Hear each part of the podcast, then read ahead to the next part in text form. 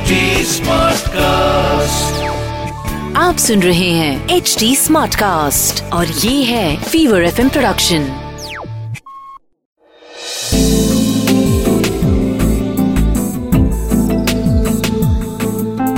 एक अधूरी कहानी। एक अधूरी कहानी कहानी वाला देव के साथ।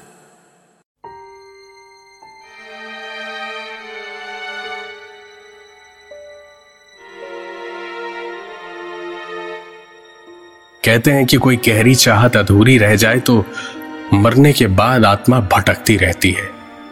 उसी एक जगह पे तब तक, जब तक हर किसी के जहन से मिटकर एक धुंधली सी याद बन के ना रह जाए।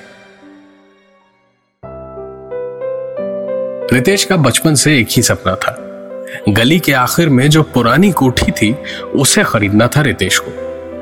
यह वक्त 1974 का था। अब जब से पाकिस्तान के साथ इकहत्तर की जंग खत्म हुई थी, बांग्लादेश बना था। First division BA pass, Ritesh जैसे लोगों के पास भी नौकरियाँ नहीं थी। नौकरी मिलने में बड़ी परेशानी हो रही थी। रोज एम्प्लॉयमेंट न्यूज़ छानता, हर नौकरी के लिए इंटरव्यू की तैयारी करता, लेकिन नौकरी तो साहब आजकल सिर्फ़ सिफारिश के बलबूते पे ही मिल रही थी। रितेश के दिमाग में एक तरकीब आई। क्यों ना जब तक नौकरी नहीं मिल रही, अखबार बांट लिया करूँ? किसी बड़े आदमी से पहचान हो गई तो सिफारिश का भी जुगाड़ हो जाएगा। थोड़ा जुगाड़ लगा के रितेश को अपने मोहल्ले और आसपास के मोहल्लों में अखबार बांटने का काम मिल गया। साइकिल उसके पास थी। ही रोज सवेरे साढ़े छह बजे के अंदर अंदर बनारस में दाल मंडी से गदौलिया तक हर घर में अखबार पहुँच चुका होता था, लेकिन अखबार बांट के कोठी भला कोई खरीद पाया है कभी? खैर, दिल ही दिल कोठी खरीदने के सपने संजोता रितेश रोज वक्त पे उठता, अखबार बांटता और फिर दिन भर नौकरियाँ ढूंढता। रितेश के साथ घर में सिर्फ़ उसकी माँ रहती थी, जो दशाश्वमेध से लेकर अस्सी तक अपनी सिलाई कढ़ाई के लिए मशहूर थी। हर कोई बस उन्हीं के गुण गाया करता था। उनके हाथों में सुई धागा आ जाए तो बस जादू ही निकलता था फिर। इसी हुनर से रितेश की पढ़ाई लिखाई पूरी हुई थी। और अब भी रितेश की थोड़ी बहुत आमदनी के साथ इसी से घर का चूल्हा जलता था। एक दिन रात को नींद नहीं आ रही थी। रितेश बस करवट बदल रहा था। वो उठा और फिर बाहर निकला। सोचा, थोड़ी देर घाट पे जाके बैठता हूँ, शांति मिलेगी। टहलते टहलते रितेश बनारस की तंग गलियों से होता हुआ चांदनी रात की दूधिया रोशनी में बस किसी किसी घर के जलते दिए की हल्की सी पीली रोशनियों को देखता देखता चला जा रहा था। बनारस की अल्हड़ गलियों से होता हुआ घाट की ओर। और, आखिरकार घाट भी आ ही गया। लेकिन ये क्या? घाट तो आ जाना चाहिए था ना अब तक। ये कहाँ आ गया मैं? ये आखिरी बाया मोड़ मुड़कर सामने तो गंगा जी होनी चाहिए थी ना। ये कहाँ आ गया मैं? अजीब सी लाश सड़ने की बदबू धू धू करके जलती हुई चिताएँ, ये कैसे हो सकता है? मणिकर्णिका तो पीछे था। हरीशचंद्र घाट आगे है। ये कौन सा शमशान आ गया? रितेश जैसे पत्थर सा जड़ होके वहीं खड़ा खड़ा ये सब सोचने लगा। जिन गलियों से वो नींद में भी सही सही निकल सकता था, आज अचानक उन्हीं गलियों में कौन सा मोड़ गलत मुड़ गया था वो? दिल में डर या घबराहट होनी चाहिए थी, पर सुकून से महसूस हो रहा था। वो धीरे धीरे चलता हुआ उस शमशान की ओर बढ़ने लगा। चलते चलते एक चिता के पास अपने आप उसके कदम रुक गए। वो उस चिता को एक टक घूरता हुआ देखने लगा। रितेश उस चिता को पहचानता था। क्योंकि ये चिता उसने बचपन में देखी थी। देखते देखते अचानक चिता की आग में से एक मुर्दा हाथ बाहर झूम गया जिसपे उस लाश का नाम लिखा था, ब्रजेश। पाँच साल की उम्र में रितेश ने ही ब्रजेश की इस चिता को आग दी थी।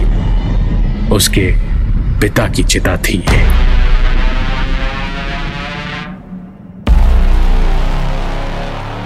रितेश के पिता ब्रजेश गली के आखिर में बनी उस पुरानी कोठी में काम करते थे, जो जमींदार राय साहब की कोठी थी। जिस कोठी को ब्रजेश बाबू बिल्कुल चमका के, सजा के रखते थे किसी दुल्हन की तरह। फिरंगी आते थे तो उनके रहने का, खाने पीने का पूरा इंतज़ाम देखना, राय साहब को पूरा हिसाब देना, हर एक काम जो उस कोठी की बेहतरी के लिए होता था, वो सब कुछ ब्रजेश बाबू ही देखते थे। और उनकी जानकारी के बिना कोठी का एक पत्ता भी हिल नहीं सकता था। लिहाजा ब्रजेश बाबू से जलने वाले भी बहुत लोग थे। अब राय साहब तो विलायत में रहते थे। साल में एक आध महीने के लिए आते और थोड़ा बहुत हिसाब किताब देखकर चले जाते थे। उन्हें समझ में भले ही कुछ ना आए, लेकिन बस ब्रजेश बाबू का दिल रखने के लिए हर हिसाब किताब की बात पे हाँ हाँ समझ गया। बिल्कुल ठीक। अरे, सही किया आपने। इस तरह की बातें वो बोल दिया करते थे। इसी तरह एक दफ़ा राय साहब आए हुए थे। आज उन्हें शिकार खेलने जाना था। ब्रजेश बाबू ने सारा इंतज़ाम करवा रखा था। राय साहब की जीप तैयार खड़ी थी। उन्होंने बंदूक भी साफ़ करके तेल वेल लगा के तैयार रखी थी। ब्रजेश बाबू ने राय साहब के लिए एक बावर्ची भी साथ में करवा दिया था कि छोटा मोटा शिकार ही होगा, पिकनिक हो जाएगी सबकी। लेकिन राय साहब ने साफ़ कह दिया कि कोई खानसामा या बावर्ची नहीं जाएगा उनके साथ। उनके साथ तो ब्रजेश बाबू भी जाएँगे और खरगोश हिरन या जंगली सुअर, जो भी शिकार हो, पकाएँगे ब्रजेश बाबू। ब्रजेश बाबू भी क्या करते? बेटे रितेश को पढ़ा लिखा कर बड़ा अफसर बनाने की ख्वाहिश थी। नौकरी तो चाहिए। चल पड़े साहब के साथ। लेकिन वो कहते हैं ना, अमीर की न दोस्ती भली, न दुश्मनी। राय साहब, ब्रजेश बाबू को शिकार खेलने अपने साथ लेके तो ज़रूर गए थे जंगल में। लेकिन वहाँ से लौटने के बाद दोनों बड़े डरे हुए थे। लौटने के बाद अगले सात दिनों के अंदर अंदर राय साहब समेत उनका पूरा खानदान दुनिया में जहाँ जहाँ फैला हुआ था, सब मर गए। पूरा घराना खत्म हो गया, खानदान का नामो निशान मिट गया और साथ में ब्रजेश बाबू भी खून की उल्टियाँ करते करते आठवें दिन खत्म हो गए। रितेश तब सिर्फ़ पाँच साल का था। यह वही चिता थी। लेकिन न तो ये वो शमशान था, ना ही कोई सपना था। रितेश को चिता की गर्मी झुलसा रही थी। धुएँ से घुटन हो रही थी और दुख के साथ डर एक साथ महसूस हो रहा था। तभी रितेश के कानों में एक आवाज़ पड़ी। कदमों की आवाज़ की ओर रितेश पलटा तो देखा धू धू करके जलती चिताओं की अग्नि और उनसे उठते धुएँ में से कोई ऐसे चलता हुआ आ रहा था जैसे ठंडी बरसात में चल रहा हो।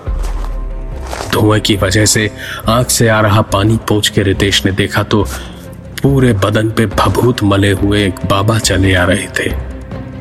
उन्हें देखते ही जैसे रितेश के अंदर का सारा डर, सारी घबराहट सब काफुर हो गया।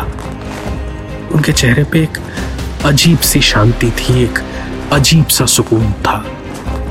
वो रितेश के पास आए, उसके माथे पे हाथ फेरा। चिता को देखते हुए मुस्कुराए और आसमान की ओर देखकर हाथ की उंगलियों को ऐसे नचाया मानो कह रहे हो। सब उसका खेल है। हम तो खिलौने हैं।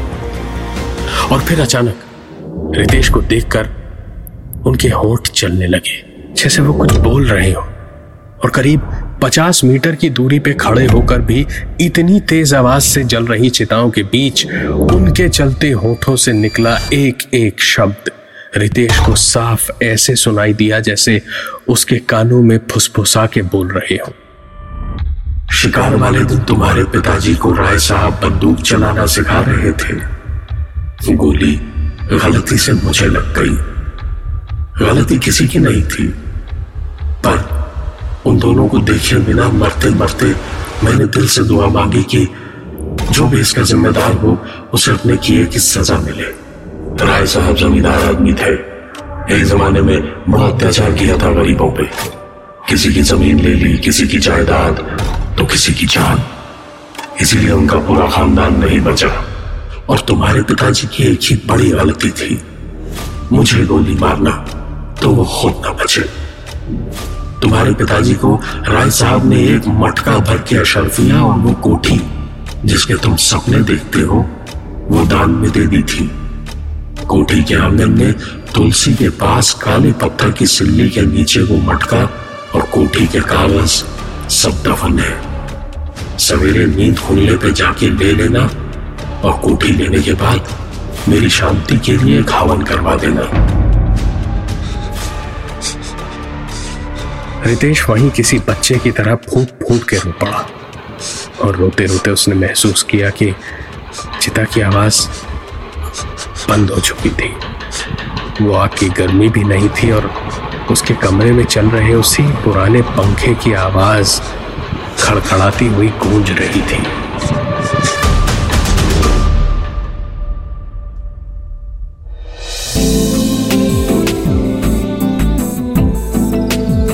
सुन रहे थे। एक अधूरी कहानी। कहानी वाला देव के साथ प्रेजेंटेड बाय फीवर नेटवर्क आप सुन रहे हैं एच डी स्मार्ट कास्ट और ये था fever FM production HD smart Smartcast.